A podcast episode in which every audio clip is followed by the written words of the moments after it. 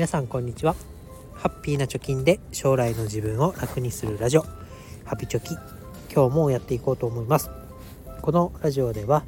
2人の子供の教育費や時代の変化に対応するお金として10年かけて貯金ゼロからブログと投資で1000万円を貯めるということを目標に発信をしております。現在地としては残り8年と11ヶ月で589万円を貯めるということになっております。今日はですねジュニア NISA は誰のものというテーマで話していきたいと思います、まあ、答えはねもちろんえー、ジュニア NISA の名義人である、まあ、子供のものですよということで、まあ、今日の放送は終わります。というとあれですけどこういう当たり前のことに、えー、気づいていなかったよというお話であります。で、まあ、結論はねやっぱりジュニア NISA は子どもの名義で証券口座を開設するので、えー、子どものものになります。ただ私自身、えー、自分のお金をね投じて投資をしていたわけ。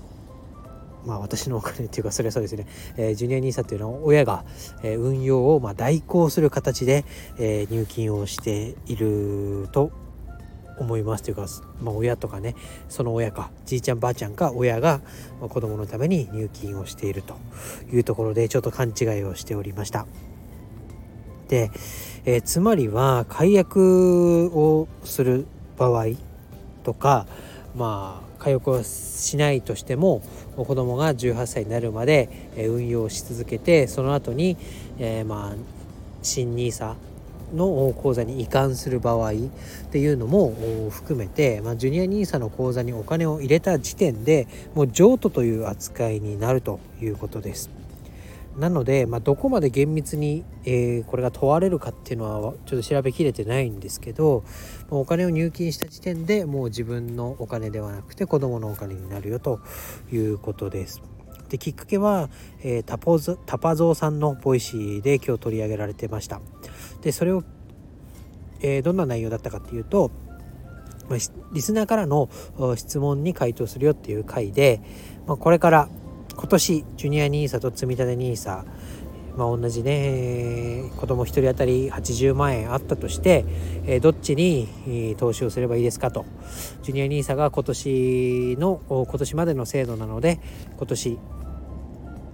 80万円を投資して非課税枠を生かすのか。1年待って、えー、新 NISA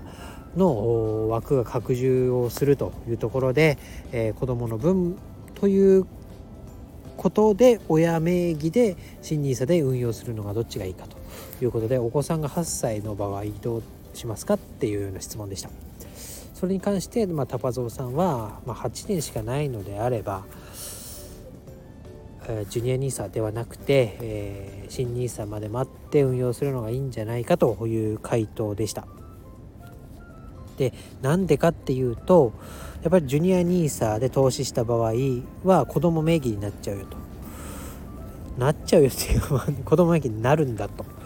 でそういった時に、まあ、子供の、まあ、学費とかそれにまつわる費用あとはえー、ジュニア NISA 講座を通してお金っていうのは投資をするとこういう値動きがあるよっていう金融教育につなげる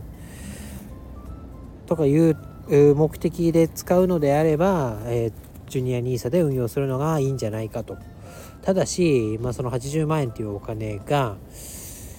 子供以外に使われることになる。まあなんだろう。簡単に言うともう教育費っていうのは準備できてるからあそれを運用していって自分の老後資金にしたい、まあ、行方がなっちゃう。みたいな時にを考えると用途としての幅が広いのは自分の NISA 口座で運用していた方が、まあ、自分の支柱の中にあるっていうのかな、えコントロールの範囲内にあるから運用が運用の後のいざお金を使うってなった段においてはあ取り回しが効きやすいんじゃないのかというところから考えると新 NISA まで待って運用すればいいんじゃないですかみたいな回答でした。まあ、それはそうだよなというところでやっぱり、えー、大事な今日のポイント、まあ、当たり前のことですけどジュニア NISA はもう子どものお金になるよというところです。なのでまあジュニア NISA を使って、まあ、運用をするでよく言われているのが15年運用をし続ければ基本的には、えー、過去の歴史から見て、えー、マイナスになったことはないよというデータがありますなので、えー、今からだと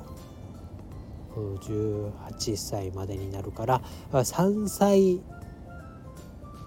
ぐらいのお子さんがいる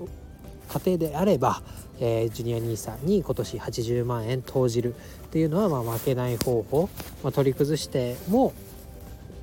まあ、80万円を15年運用したらいくらになるんでしょうね。200万ぐらいになるのかな。うまくいけば、えー、年利5%とか4%ぐらいで、うん、だとまあ学費に使うっていうのも、まあ、全額学費に充てられそうな額になるからいいのかなと思いますけどやっぱこうお金っていうのはあくまでも手段というかねであって、えお金をどう使うかっていうのが本来お金のあ、まあ、生かすポイントですからその使い道とあとは運用期間から逆算して、えー、ジュニア NISA に投じるのかもしくは1年待って、えー、とかあ特定口座で自分の特定口座で運用をして来年の新 NISA に移行するのかっていうのを決めるっていう視点も、まあ、自分にはなかったことなので、え、大事だなと思いましたので改めてお話をさせてもらいました、まあ、私の場合は子供が今3歳と1歳ということで、えー、十分に運用期間が取れるということで今年ジュニア NISA に投じていきます。